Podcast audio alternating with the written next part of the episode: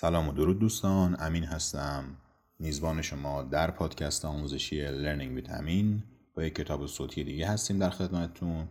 نام این کتاب زن سفیدپوش هستش یا کتاب The Woman in White، عنوان رمانی از نویسنده انگلستانی، نویسنده قرن 19 انگلستان ویلیام ویلکی کالینز. یه بیوگرافی کوتاه از نویسنده میگیم و میریم سراغ کتاب. ویلیام ویلکی کالینز پسر نقاش در سال 1824 در لندن به دنیا میاد. از همون دوران دبستان استعدادش رو در داستان سرایی نشون میده. در رشته حقوق تحصیل میکنه و بیشتر زندگیش رو با نویسندگی میگذرونه. زندگی شخصی عجیبی داشته. سالها با زنی به اسم کارولین گریو زندگی میکرده، در حالی که در همان زمان مارتا راد مادر 3 فرزند ایشون بوده. کالینز از همان زمان کودکی با والدینش سفرهای بسیاری میکنه. در سن بزرگسالی مدتی رو تو فرانسه، ایتالیا و ایالات متحده میگذرونه. بیشتر وقتش رو با دوستش چارلز دیکنز میگذرونه، کسی که تأثیر زیادی روی او و نوشته‌های او داشته. چارلز دیکنز هم میشناسیم، یکی از بزرگترین نویسندگان تاریخ انگلستان هستش. کالینز در سال 1899 از دنیا میره. قبل از مرگش میخواد که روی سنگ قبرش اینجوری بنویسن: نام کامل، تاریخ تولد و مرگ، نویسنده زن سفیدپوش و چند اثر دیگر.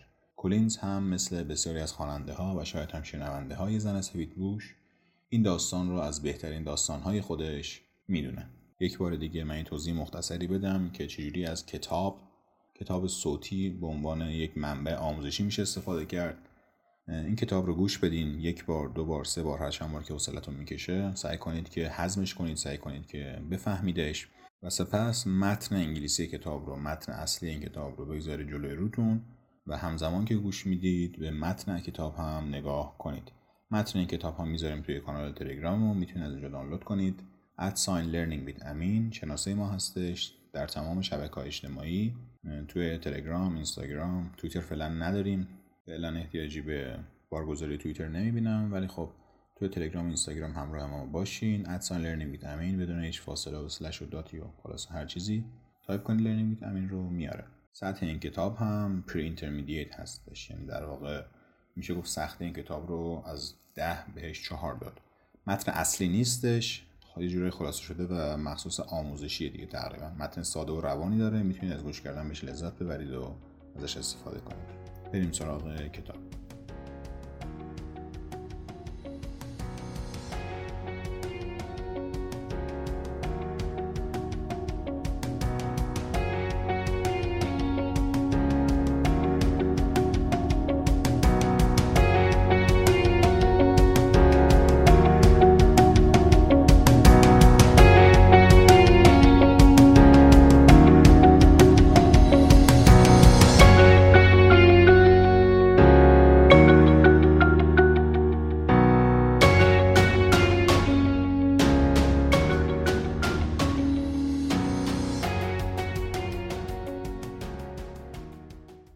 Chapter 1. A Strange Adventure. This is the story of a crime committed against a woman. I, Walter Hartwright, drawing teacher, have asked several people to contribute narratives. Each narrator will describe what he saw with his own eyes, so that the narrative will be as truthful as possible, and the evidence will be presented as in a court of law. 1. Walter Hartwright's narrative. One evening in July 1849, I went to see my mother and sister at their house on Hampstead Heath. My Italian friend Pesca was there, and he had good news for me. He had found me a job in Cumberland in the north of England. 4 months teaching drawing to the nieces of Mr. Frederick Fairley of Limeridge House. On the evening before I left for Cumberland, I went to say goodbye to my mother and sister. It was past midnight when I left their house to walk home to my apartment in London. As I stood at the crossroads, I felt someone suddenly touch my arm. I turned around quickly in fear and surprise. There behind me stood a woman dressed completely in white. Is this the road to London? She asked. She was young and thin, with a pale, worried face. After a pause I replied, "Yes, sorry for not answering you before. I was surprised to see you. The road was empty just a moment ago." She indicated a tree nearby. "I hid behind that tree to see what kind of man you were. Don't worry, I've done nothing wrong, but there's been an accident. Will you help me?" "Certainly." "I need to go to London. I have a friend there. Could you help me to get a carriage?" As we walked together down the London road looking for a carriage, she said, "Do you know any aristocrats?" "Some," I replied, surprised by her strange question. "Why do you ask?" "Because I hope that there's one you don't know, one who lives in Hampshire." "What's his name?" "I can't say his name. It upsets me too much. Tell me the names of the aristocrats you know." I named three gentlemen in whose houses I had taught drawing. "You don't know him," she cried with relief. "Has this gentleman treated you badly? Is he the reason you're here alone at this hour?" "I can't talk about it," she said. We left the heath and entered an area of houses. After a while she asked me if I lived in London. "Yes, but tomorrow I'm going to Cumberland for 4 months. "Cumberland!" she cried. "I was happy there once, in a village called Limeridge. A lady called Mrs. Fairley was kind to me, but now she and her husband are both dead." I looked at her in surprise and was about to ask her more, but just then I saw a carriage. I stopped it and asked the driver to take the young woman into London. She got into the carriage, then turned to me and kissed my hand. "Thank you," she said. Then the carriage drove off, and the woman in white was gone. I walked on, thinking about this strange adventure. As I passed a policeman, I heard a carriage on the road behind me. The carriage stopped, and the driver spoke to the policeman. "Have you seen a woman dressed in white?" "No, sir." The man gave the policeman a piece of paper. "If you see her, stop her and take her to this address." "Why?" asked the policeman. "What's she done?" "She's escaped from my asylum," the man replied, and he drove off. Late the next evening I arrived at Limeridge House. Mr. Fairley and his nieces were already in bed. A servant gave me dinner and showed me to my room. The next morning I went down to breakfast at 9. The dining room was long, with windows overlooking the sea. A lady was standing by a window at the far end of the room, looking out. She was tall and had a beautiful figure. She turned and walked gracefully towards me. "What will her face be like?" I asked myself as she got nearer.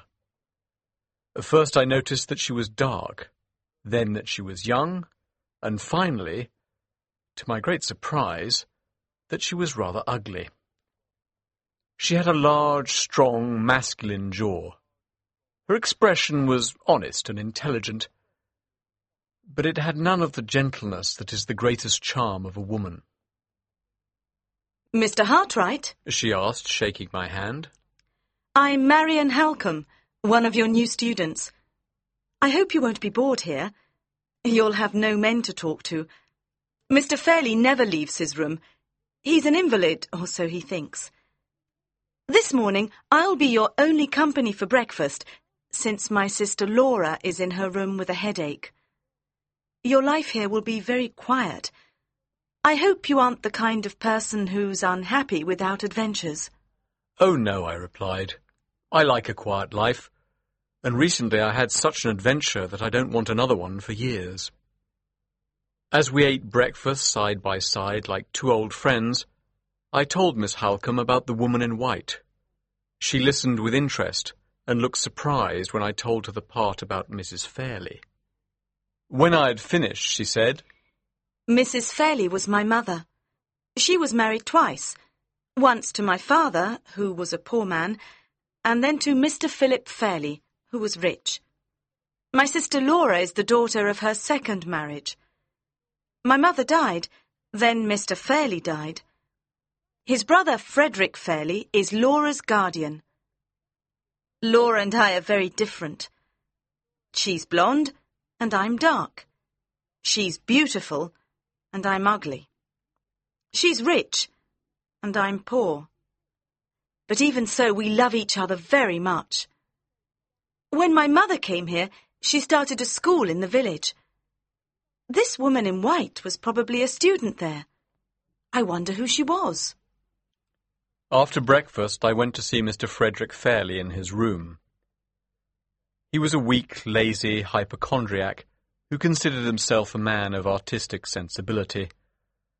I left his room with a feeling of relief and spent the morning looking forward to my meeting with Miss Laura Fairley. That afternoon I went for a walk with Miss Halcombe. In the garden we met her sister, Miss Fairley. She was a fair, delicate girl in a simple white dress. She looked at me with kind, honest and innocent blue eyes. She was the most beautiful woman I had ever seen. And yet there seemed to be something missing. I did not know what. "Laura," said Miss Halcombe, "you have your drawing book with you.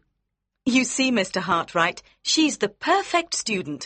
She can't wait to begin her studies." "No, I'm afraid to begin," said Laura gently. "I know my drawings aren't good, and I'm afraid to show them to you." "Well," said Miss Halcombe, "I'm sure that Mr. Hartwright will pay us compliments even if our drawings are horrible." "I hope he won't pay me any compliments," said Miss Fairley. "Why not?" I asked. "Because I'll believe everything you say to me," she answered simply. I, a humble drawing teacher with no money, fell in love with the rich and beautiful Miss Laura Fairley as soon as I saw her. That evening after dinner, Miss Fairley went outside to walk in the garden. I started to follow her, but then Miss Halcombe called me, and I returned to the drawing room. Miss Halcombe was holding a letter. Beyond her, through the window, I could see Miss Fairley walking in the moonlight. "After the story you told me this morning, I've been reading my mother's old letters," said Miss Halcombe.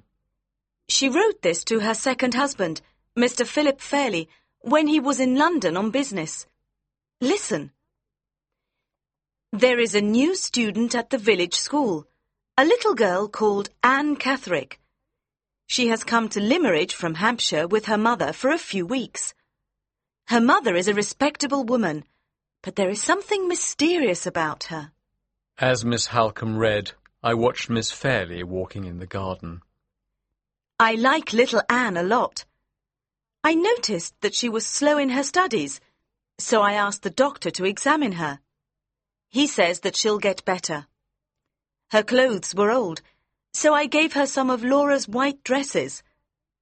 I told her that blonde girls look nice in white. She kissed my hand and said, 'I'll always wear white. It'll help me to remember how kind you've been to me.' Poor little soul." Miss Halcombe looked up from the letter. "The woman in white must be Anne Catherick," she said. Just then Miss Fairley passed by the window again. Her white dress shone in the moonlight. My heart beat fast. "Listen to the last sentences of the letter," said Miss Halcombe. "The other reason I like Anne is that she looks very much like Laura. She isn't as pretty, but her hair, eyes and figure are exactly like Laura's." I stood up quickly, feeling the same sudden fear I had felt when that hand touched my arm at the lonely crossroads. There stood Miss Fairley, alone outside in the moonlight, looking exactly like the woman in white. I suddenly realized that the something missing was this: my realization of the disturbing similarity between the fugitive from the asylum and my student at Limeridge House. Chapter 2. The Aristocrat from Hampshire. 2. Walter Hartwright's narrative continued. The days and weeks at Limeridge House passed so quickly. What a happy time that was! I spent every day in the company of two excellent ladies. Marian Halcombe became my good friend, and Laura Fairley was my secret love. The touch of her fingers or the sweet smell of her hair made my heart beat fast. A drawing teacher must spend his life in the company of beautiful women who can never be his. I had always known this, and I had never before felt anything more than a teacher's interest in my students. But with Laura it was different. One day, when I had been at Limeridge for 3 months, Miss Halcombe asked me to walk with her in the garden. "I know your secret," she said. "You're in love with my sister. I don't blame you. I feel sorry for you, because your love is hopeless. I know you haven't told Laura that you love her. You've behaved honourably. Take my hand. What I'm about to say will hurt you, but it must be done." Her sudden kindness and sympathy was too much for me. My eyes filled with tears. "You must leave Limeridge at once," she said. "It's not because you're only a drawing teacher, but because Laura's already engaged to be married. Her future husband is coming to stay next Monday. She's never loved him. He was chosen by her father just before he died. Until you came here, Laura was like hundreds of other women who marry without being attracted to their husbands. They learn to love them, if they don't learn to hate them, after they're married.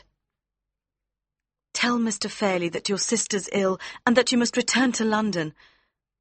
Go before Sir Percival Glyde arrives." "Sir Percival Glyde?" "Yes, Laura's future husband. He has a large property in Hampshire." "Hampshire?" I cried. Anne Catherick spoke to me of an aristocrat from Hampshire who'd caused her suffering. "But it can't be the same man. I must be going mad." Ever since I saw the similarity between Miss Fairley and the woman in white, I've connected them in my mind. The Lord knows I don't want to do so. I don't want that sad woman to be connected in any way with Miss Fairley. Will you please ask Sir Percival Glyde if he knows Anne Catherick?" Miss Halcombe looked surprised. "I've never heard anything bad about Sir Percival," she said. "But yes, I'll ask our lawyer, Mr. Gilmore, to ask Sir Percival about it." The next day I returned to London. My narrative ends here, at the end of the happiest period in my life. 3. Vincent Gilmore's narrative. I, Vincent Gilmore, am Laura Fairley's lawyer. I arrived at Limeridge House on the 2nd of November. I had dinner with Miss Halcombe, Miss Fairley, and Mr. Hartwright, their drawing teacher. They all seemed sad. The next morning, Mr. Hartwright left for London. After lunch, Miss Halcombe told me about Mr. Hartwright's adventure on Hampstead Heath, and her mother's letter describing Anne Catherick. She explained Mr. Hartwright's concern that Sir Percival Glyde might be the aristocrat the woman in white had talked about. She also showed me an anonymous letter that her sister had received that morning. "Dear Miss Fairley, I hear that you are going to marry Sir Percival Glyde. Do not do it. He is an evil man. Please believe me. Your mother was very kind to me, so you and your happiness are important to me." I made a copy of the letter and sent it to Sir Percival's lawyer, asking for an explanation. On Monday, Sir Percival arrived at Limeridge House. He is a charming man of about 45 years old. He treated Miss Halcombe like an old friend, was polite and friendly to me, and treated Miss Fairley with tenderness and respect. He was obviously concerned about her pale face and sad expression. Miss Fairley seemed to be uncomfortable in his company, and left us soon after dinner. Sir Percival then turned to Miss Halcombe and said, "My lawyer sent me the copy of that letter. I'm not surprised that it made you worry, but I can explain everything." His manner was open and honest. He told us that Mrs. Catherick, Anne's mother, had been a servant in his family for many years before leaving to get married. Years later, Sir Percival heard that her husband had abandoned her, and her daughter was mentally disturbed. He wanted to do something to help the poor woman. Mrs. Catherick told him that she wanted to put Anne in a private asylum, but she did not have enough money. Sir Percival offered to pay. Years later, when Anne discovered this, she considered him responsible and developed a passionate hatred for him. This explanation seemed satisfactory to me, but Miss Halcombe still looked concerned. "Please, Miss Halcombe," said Sir Percival, "write to Mrs. Catherick and ask her to confirm my explanation." Miss Halcombe wrote a brief letter. Sir Percival wrote the address on the envelope, and a servant posted it. 2 days later, Miss Halcombe received a reply. "Madam, my daughter was put into a private asylum with my knowledge and approval. Sir Percival Glyde very kindly paid for the asylum, and I thank him for that. Yours truly, Jane Catherick, Anne's mother." On my last day at Limeridge House, I talked to Miss Fairley, explaining the details of her father's will. "Next March, on your 21st birthday, you'll inherit £30,000. If you die before your Aunt Eleanor, Madame Fosco, she'll inherit £10,000 of that money. You must now write a will saying who you wish to leave the other £20,000 to when you die." "Can I leave it to Marian?" asked Miss Fairley. "All of it. Is there no one else you wish to include in your will?" "Yes, there is someone," she said in a trembling voice, and she burst into tears. "Don't cry, my dear," I said. "We'll discuss the details another time, when you're feeling better." I returned to London and wrote Laura Fairley's marriage settlement. Her father had been my good friend, and his daughter was like a daughter to me. I wanted to make the best marriage settlement I could in order to protect her interests.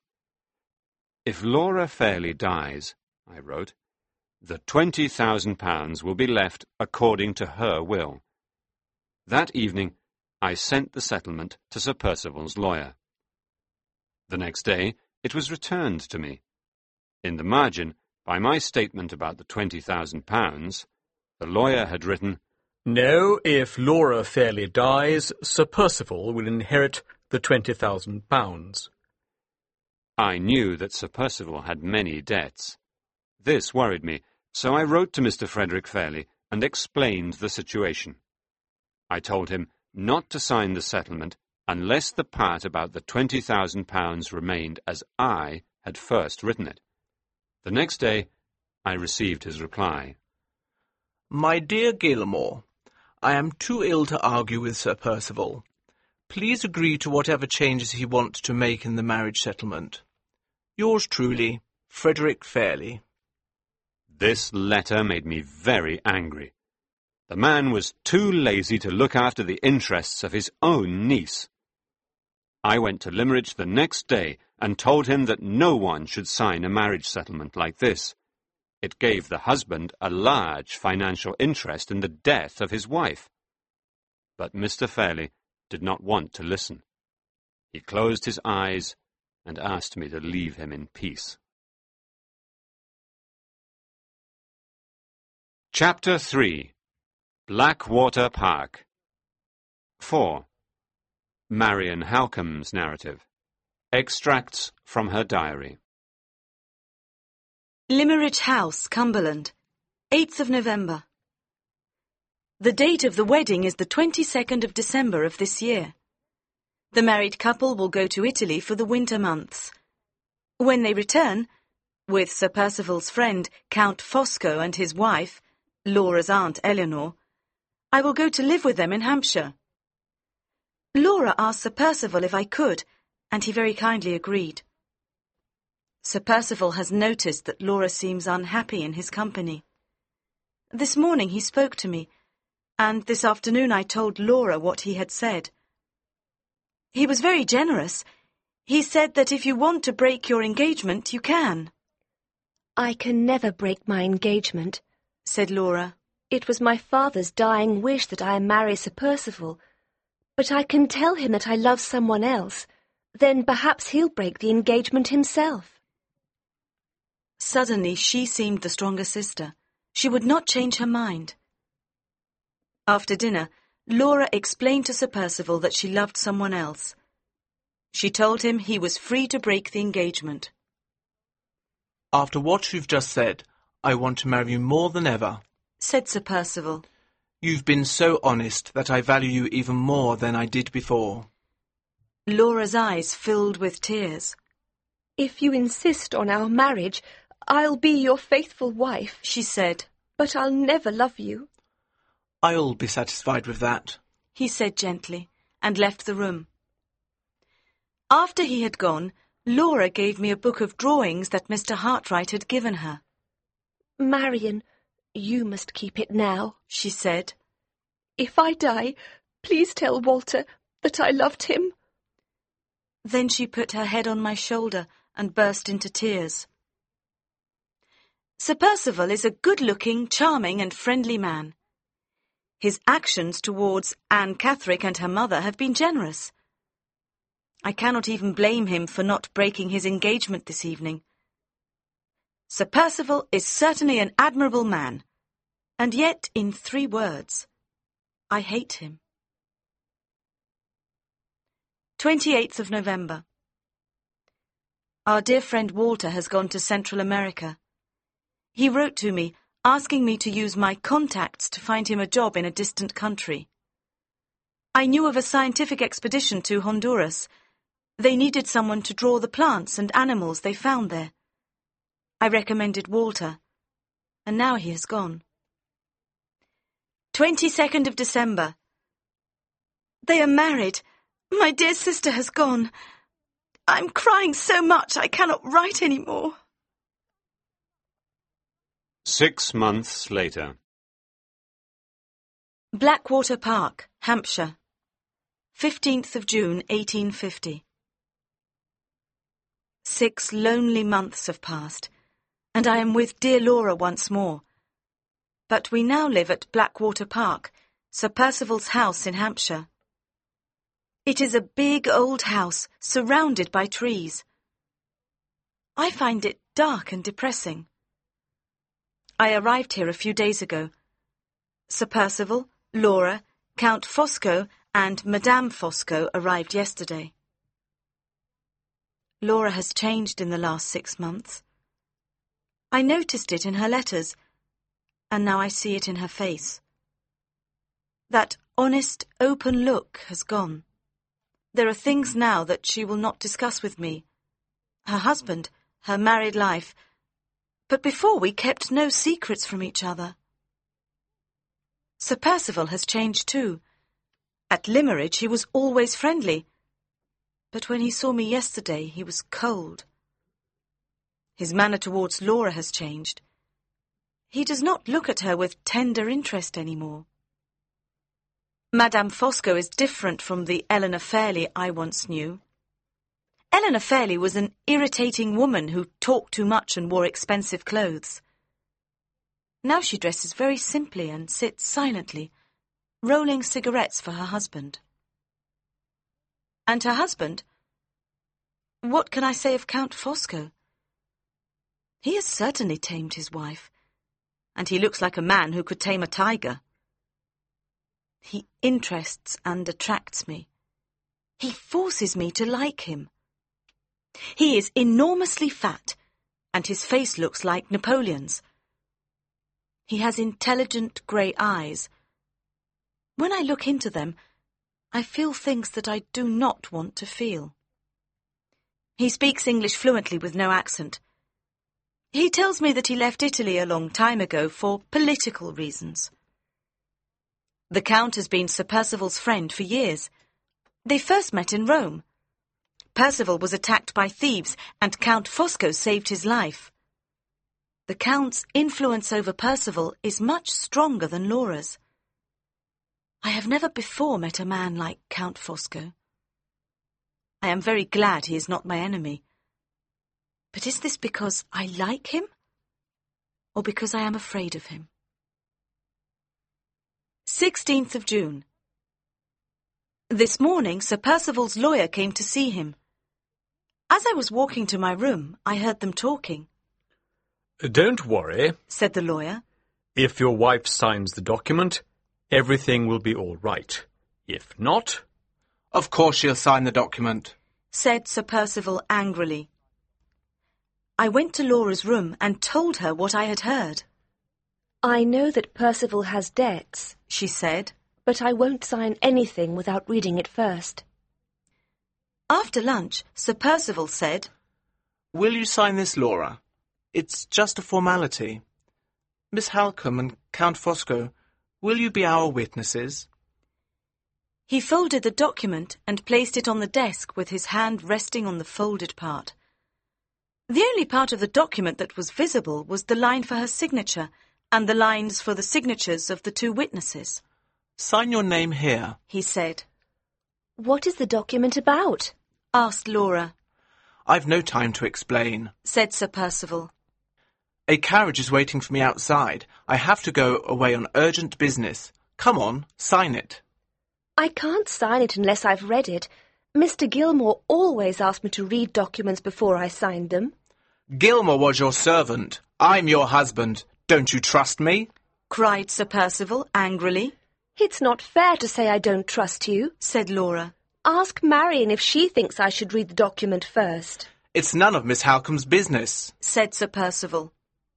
Excuse me, I said, but as a witness to the signature, it is my business. Laura's objection seems to be fair to me. I can't be a witness unless Laura understands what she's signing. What disrespect! Cried Sir Percival. You're just a guest in this house.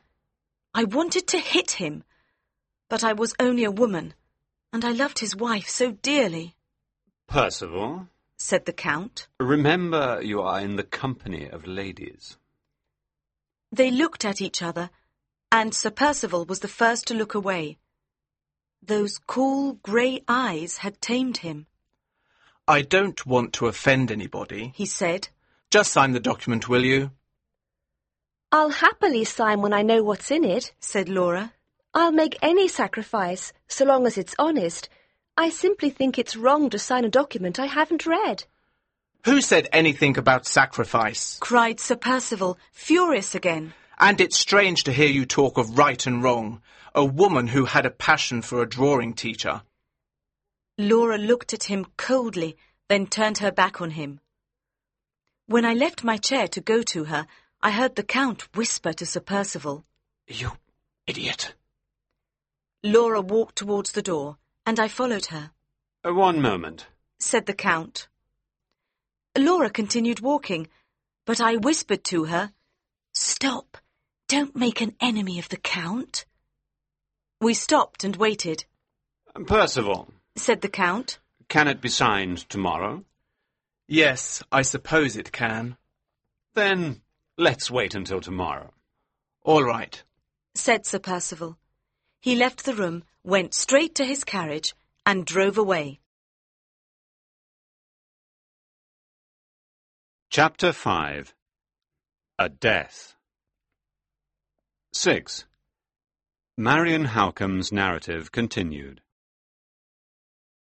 20th of June. Laura and I have no father or brother to protect us. Our dearest friend Walter is in Central America, where no letter can reach him. Mr. Gilmore is ill and is staying with relatives in Germany. Our uncle Frederick Fairley is a lazy hypochondriac, but he is also our only hope. This afternoon I wrote him a letter asking if we could return to Limeridge House. After dinner, Percival said to the Count, I want to talk to you in private. The Count replied, Later, when the ladies are asleep. I said that I had a headache and went up to my room earlier than usual. I thought to myself, I must hear their conversation. I took off my dress and put on a simple cloak. I climbed out of the window and moved along a narrow ledge to the library roof, where I sat down. There I could hear the voices of Sir Percival and the Count through the open windows.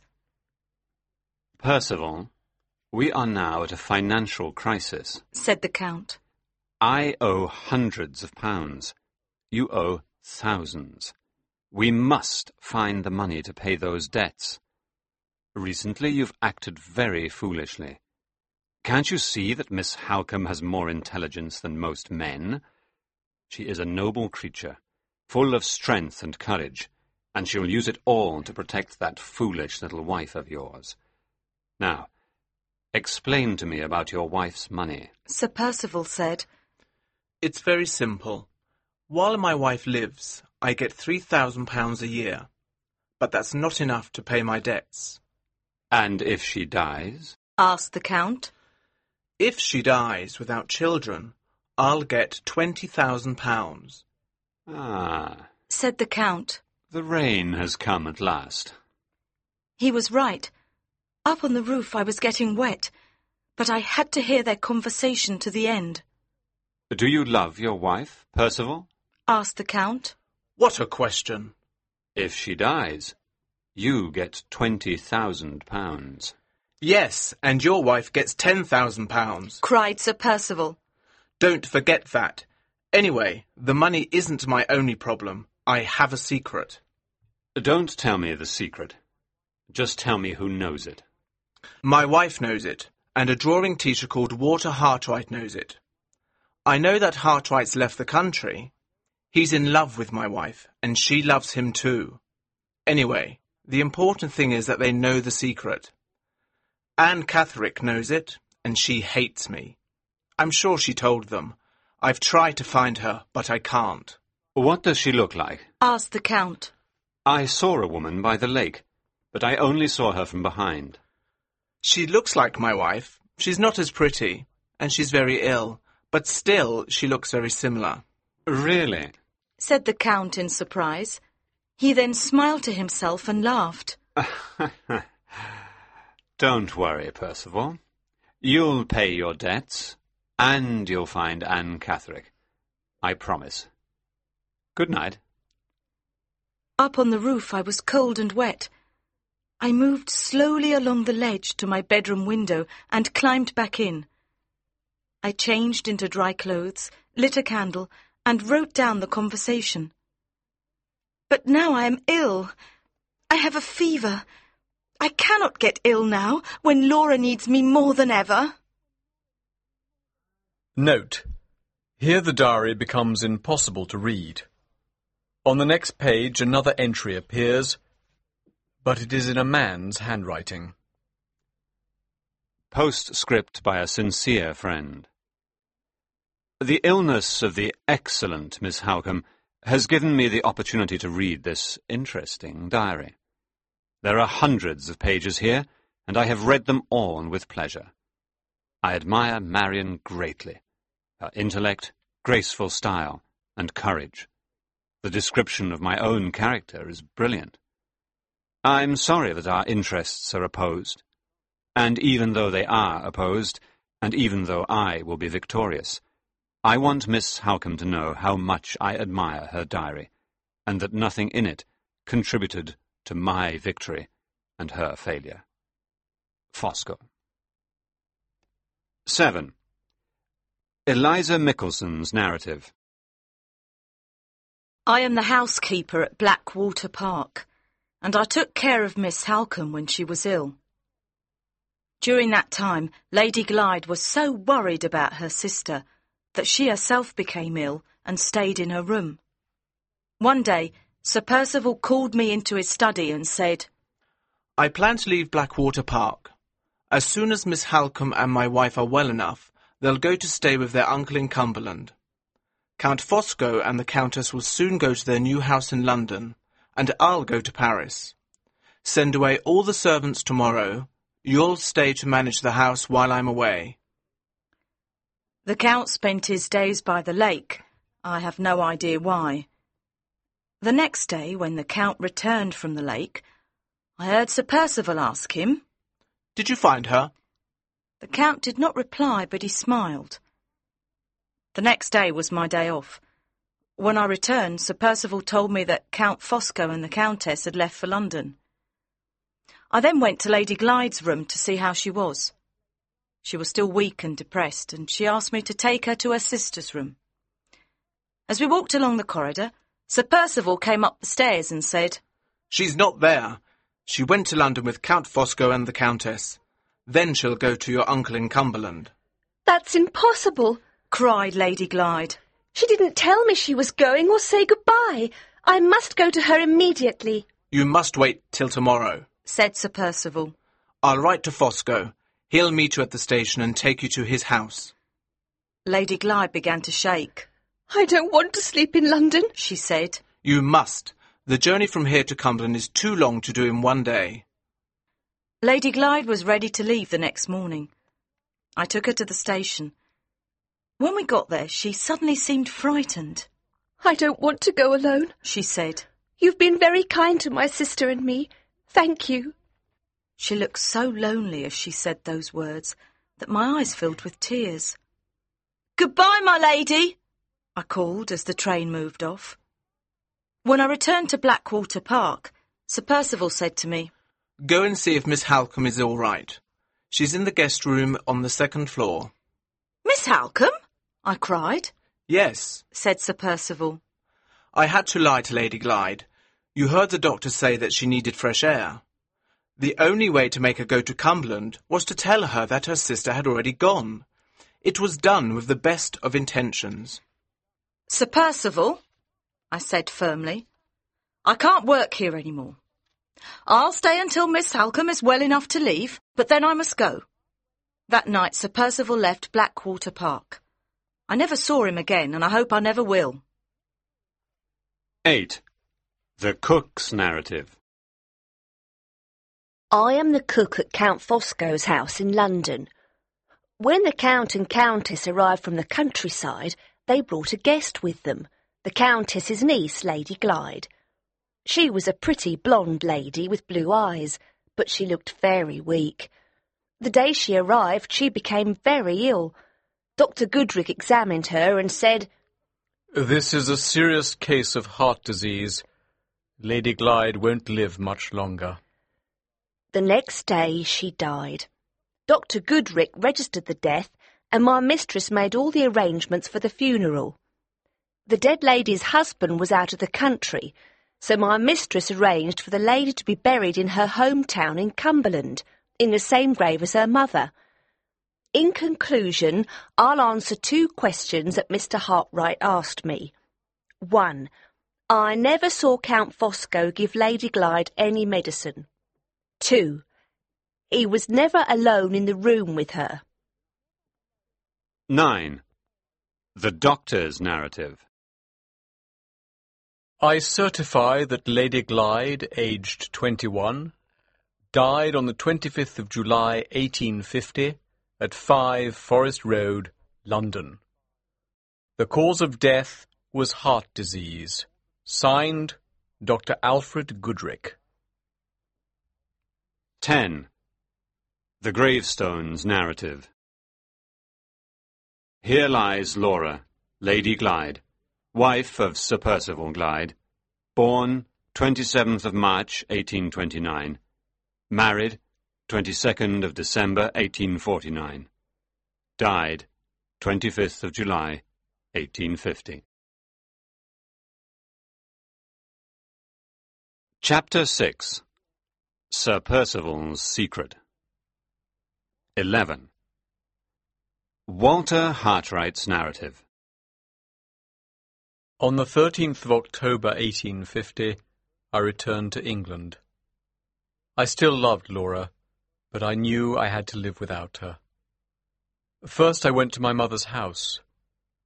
When she met me, she told me, very gently, that my love was dead. In the deepest misery, I went to Limeridge to see her grave. The countryside and the sea reminded me of the happy months we had spent together. I went to Mrs. Fairley's grave. There was a new inscription written on it. Here lies Laura, Lady Glyde. In the near distance I saw two women with veils over their faces. When they saw me, one lifted up her veil. It was Miss Halcombe. her face sadly changed by suffering and sadness. The other woman walked towards me. I looked at her closely. She stopped in front of me and lifted up her veil. Standing before me, beside her own grave, was Laura, Lady Glyde. I cannot describe my feelings of shock and joy at that moment. Miss Halcombe said, "Walter, we must all go to London immediately. We're probably being followed." On the train, Miss Halcombe told me everything that had happened since she last wrote to me. "When I woke up from my illness," she said, "I found myself in a strange room. Mrs. Mickelson told me that Laura had gone to London, where she'd become ill and died. This terrible news made me ill again, and I was unable to leave that house for another 3 weeks. I then went to London to see Mr. Gilmore's partner, Mr. Curl. I told him I was suspicious about the circumstances of Laura's death. Mr. Curl investigated and told me that he saw nothing suspicious. I then went to Limeridge and saw my uncle. He told me that Count Fosco had accompanied the body from London and had gone to the funeral, which my uncle himself had been too ill to go to.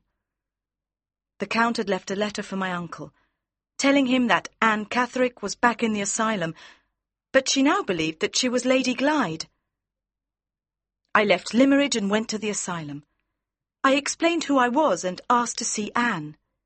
Imagine my feelings, Walter, when I saw my dear sister there in the asylum, and that everyone believed she was Anne Catherick. I gave the nurse £100 to help Laura escape. We came to Limeridge and explained everything to my uncle, but he said that I was a fool. He doesn't recognise his own niece. He's sure that she's Anne Catherick." Laura had certainly changed. Her face was pale and thin, and her long suffering in the asylum had affected her mind, so that her expression was vague and her memory confused. Now the similarity between Laura and Anne Catherick was stronger than ever. Because of our great love for her, Miss Halcombe and I had recognised her immediately. But the Count's letter had influenced Mr. Fairley, and even the servants at Limeridge House had not recognised her. I found 2 apartments in the same house in London. I took one, using a false name, and Marian and Laura lived in the other under the same name. I said they were my sisters. I spent my days drawing and selling my work at nearby shops. Marian cooked and cleaned for us. My one hope now was to prove Laura's identity, but Mr. Curl, having heard the whole story, said that it would be impossible. When I left his office, he gave me a letter to give to Marian. In the street, I noticed 2 men following me. I got in a cab and escaped from them. At home, I gave the letter to Marian. It was from Count Fosco. This was the letter. "I write, magnificent Marian, to console you. Fear nothing. No one will follow you, or your lovely companion, if you leave us in peace. If Mr. Hartwright returns to England, do not contact him. Be happy, dear lady, with what you have. F." The only signature was an F at the bottom of the page. "Marian," I said, "we must bring them to justice. We must give Laura back her true identity. Mr. Curl says we can't prove that she is Lady Glyde, so we must force one of them to confess it. The Count has no weak point that we know of, but Sir Percival does." "The secret!" cried Marian. "But we don't know it." "Anne's mother, Mrs. Catherick, knows it," I said, "and I'll find out what it is. Then I can use the secret to force Sir Percival to tell the truth about Laura." The next day I went to Mrs. Catherick's house in the village by Blackwater Park. Mrs. Catherick was a hard-looking woman dressed in black. "Say what you've come to say, and then leave," she said in a cold, aggressive voice. "I've come to tell you that your daughter is dead." "How do you know?" she asked indifferently. "I can't tell you, but it's true," I said. "Sir Percival Glyde was involved in your daughter's death and has committed a crime against someone I love. I know that he's your enemy as well as mine. I know that you know his secret. Tell me his secret, and we'll both get our revenge. He has used you, he, a rich man from an aristocratic family." "Oh, yes," she cried sarcastically. "A very aristocratic family, especially on his mother's side." She stopped speaking suddenly, as if she had said something she did not mean to say. So, Sir Percival's secret was something to do with his mother.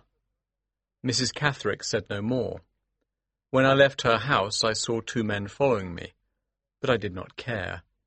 I went to the village church and spoke to the parish clerk.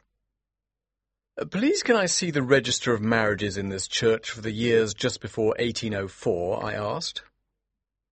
I followed the parish clerk into the vestry, a small building attached to the church. The room was full of old papers. The parish clerk took a register from a shelf. "Those registers are full of important documents," I said. "Surely they should be kept more safely." "That's just what the old parish clerk said," the man replied. "Not the one before me. His name was Catherick, but the one before him.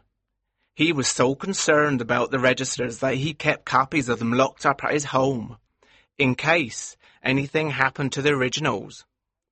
Every day he copied down the births, marriages and deaths recorded that day. Here's the register for 1804 and the one for 1803, sir."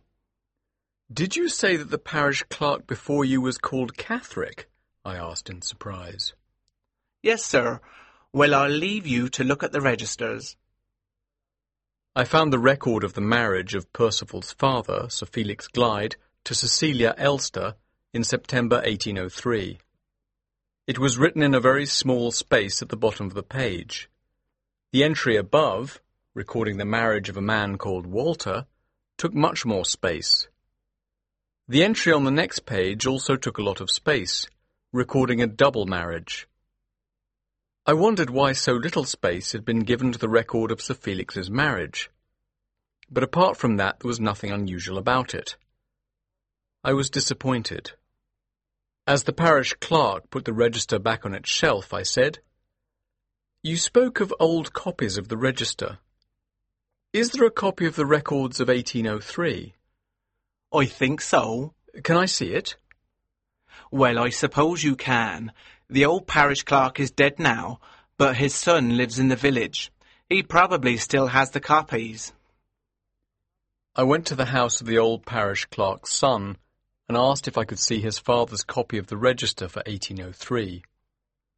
He let me in and brought me the heavy book. I found the record of the marriage of the man called Walter, but the space at the bottom of the page was empty. On the next page was the record of the double marriage. The copy had no record of Percival's father's marriage. I realised that the record in the original register must be a forgery, added in years afterwards. The truth was that Percival's father had never married Percival's mother. I knew I had to get the original. It was not safe in the vestry, and it was the only evidence of Sir Percival Glyde's secret, that he has no right to his title and his property. As I ran back towards the church, I saw flames against the evening sky. The vestry was on fire. I heard the sound of a man crying for help. A crowd of people had gathered. "Someone's inside," I cried. "Who is it?" A man close to me said, "It's my master, Sir Percival Glyde." For a long time I had felt nothing but hatred for Sir Percival, but I could not watch as he burnt to death in the vestry. I saw a window on the roof. Quickly I climbed onto the wall beside the vestry, then onto the roof. Perhaps he could escape through the window. I broke the glass, but then the flames jumped out of the open space. Just then the fire engine arrived. Firemen broke down the door and went in. They came out carrying the dead body of Sir Percival Glyde. Chapter 7. Mrs. Catherick's Story. 12. Walter Hartwright's narrative continued. At the inquest the next day, the parish clerk said that the key to the vestry had gone missing just before the fire. Perhaps somebody had stolen it. Nobody could understand why Sir Percival had been in the vestry. The inquest concluded that Sir Percival's death was an accident. He had probably taken a candle with him into the vestry, because by then it was dark. The vestry was full of dry papers. Somehow they had caught fire, and Sir Percival could not get to the door. I did not tell them what I knew. I had no proof now of the forgery in the register, because the register was burnt. Feeling depressed, I returned to my hotel. There I found two letters for me. One was from Marian. Dear Walter, please return to London. We have moved to a new house. Do not worry, we are safe, but come back quickly. Our new address is 5 Gowers Walk. Your friend, Marian. I put the other letter in my pocket and ran to the station to get the first train to London. On the train I opened the other letter. It was from Mrs. Catherick. 13. Mrs. Jane Catherick's narrative. Sir, I have heard the news of a certain gentleman's death. I also heard that you were foolish enough to try to save him. Even so, your investigations were the cause of his death, and I thank you for that. To show you how thankful I am, I will tell you what you want to know, that gentleman's secret and mine. I will not sign this letter, and I will not name the gentleman in question. Let's just call him Sir P. 23 years ago, Sir P admired me. I was married to a parish clerk who was a fool with no money. Before I married him, I had worked for Major Donthorne of Varneck Hall, and I had seen how rich ladies lived. I liked beautiful things, and Sir P gave me beautiful presents. What did he want in exchange for the presents? Only the key to the vestry. I gave it to him. My daughter Anne was born 3 months later. My foolish husband found the presents hidden in my room. He told everyone in the village that Sir P had been my lover, and that Anne was Sir P's child. Then he left me. He was wrong, of course. I had only known Sir P for 4 months. I went to Sir P and asked him to tell the villagers that my husband was wrong. He laughed at me.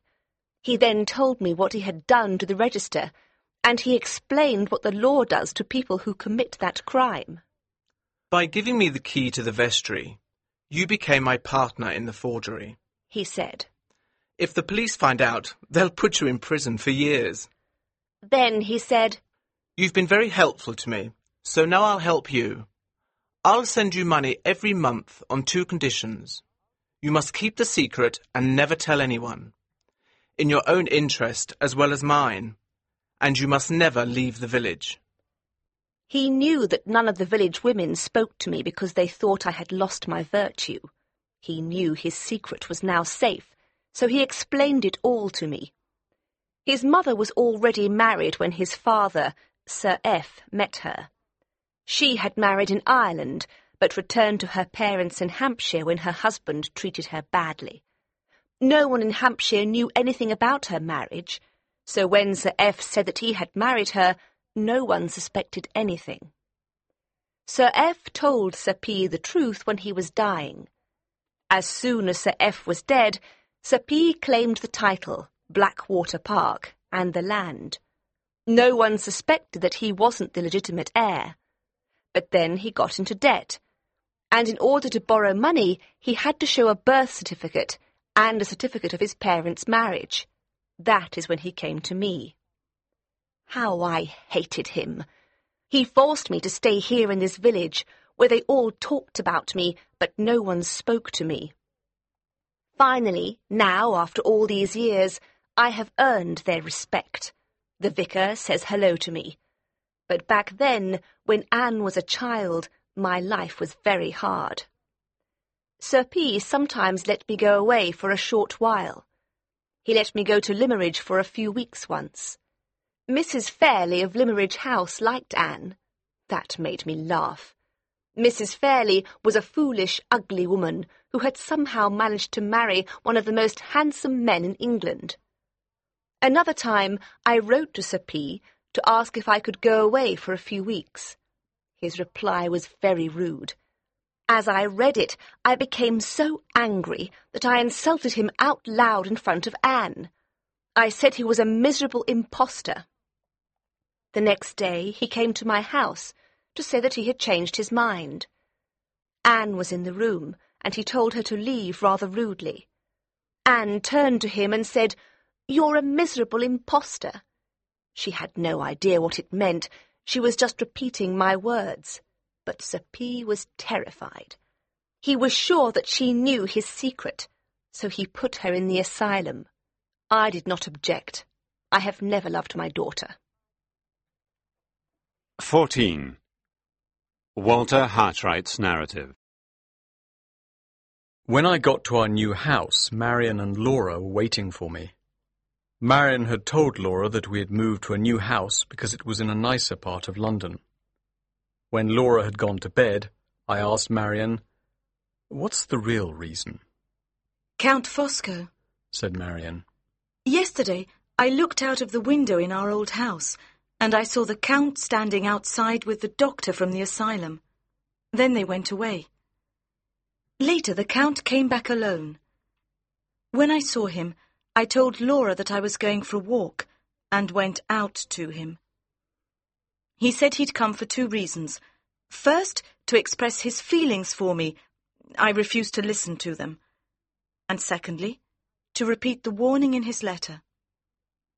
He told me that Percival was dead, and that you were investigating Percival's secret when he died. The Count had contacted the asylum doctor and said he knew where Anne Catherick was.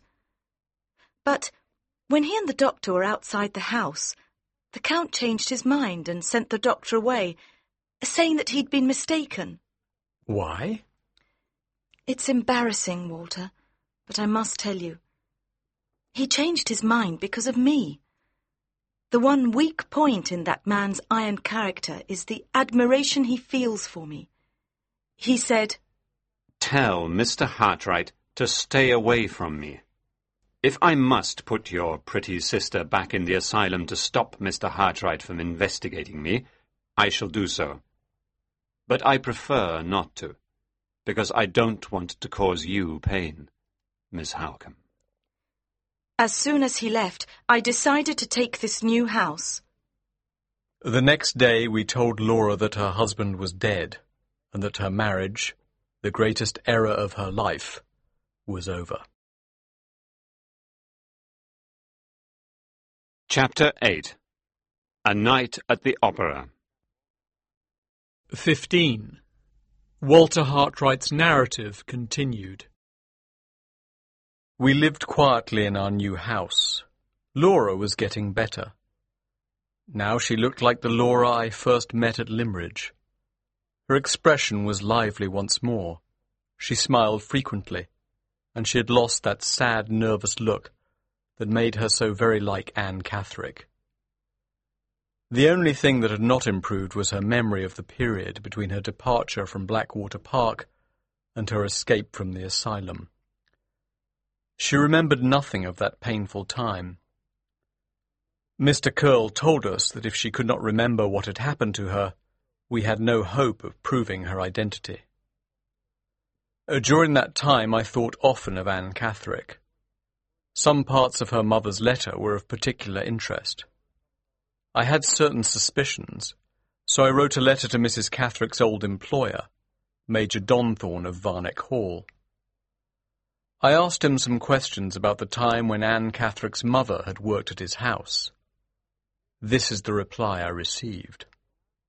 "Dear Mr. Hartwright, in answer to your questions, I never met Sir Percival Glyde, and he certainly never came to Varneck Hall. Mr. Philip Fairley, however, was a frequent visitor here, and yes, he was here in September 1826. I hope this helps your investigations. Yours truly, Major Donthorne.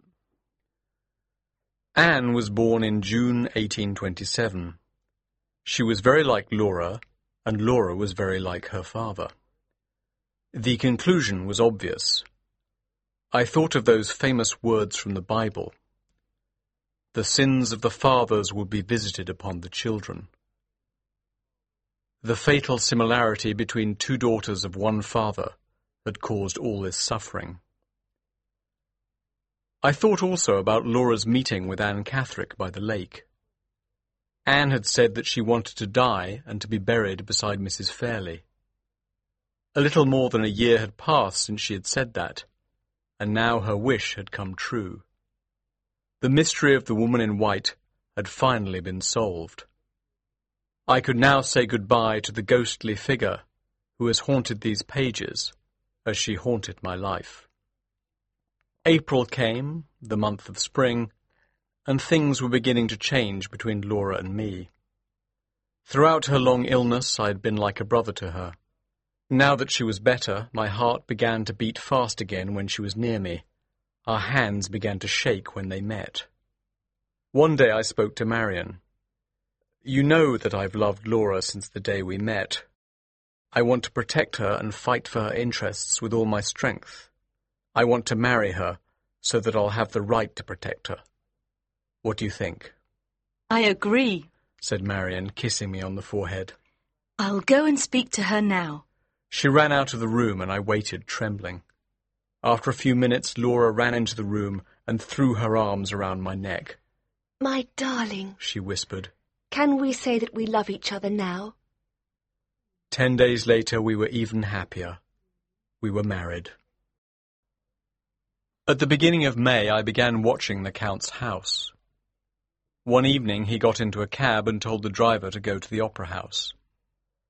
I took a cab to my friend Pesca's house and asked him to come to the opera with me.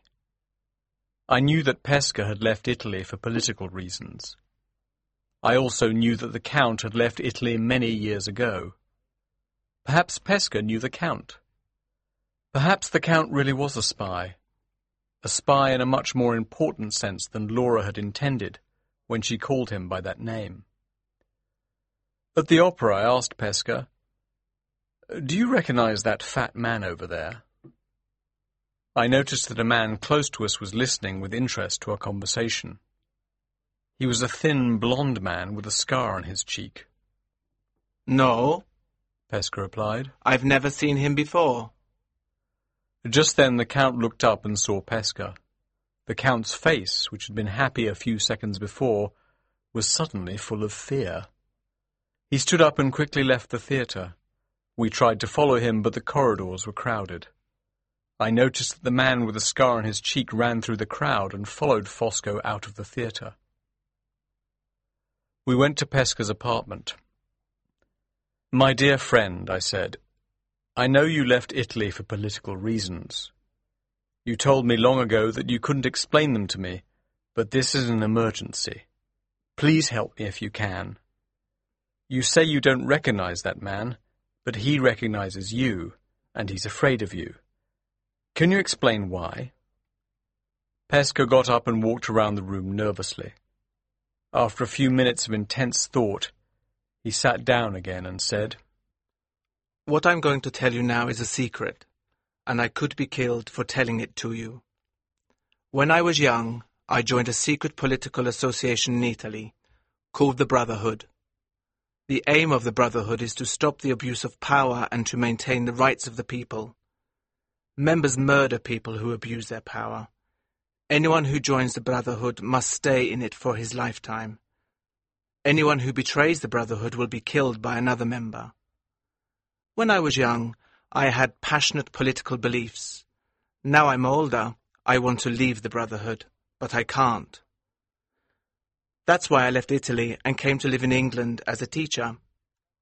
Here, I'm of no use to the Brotherhood. Each member of the Brotherhood has a scar like this one on his arm. Pesca rolled up his sleeve and showed me a small red scar. I was a leader before I left Italy. This man recognizes me, but I don't recognize him. I haven't changed much over the years, but perhaps this man has. Perhaps he wasn't always so fat. Perhaps he had a beard or different coloured hair. One thing is clear. He looked afraid when he saw me. So, he has probably betrayed the Brotherhood. He probably thinks I'm following him so that I can kill him. Listen, Walter, I don't want to have to kill this man. Please tell me nothing about him. If I discover that he has betrayed the Brotherhood, I'll have to act.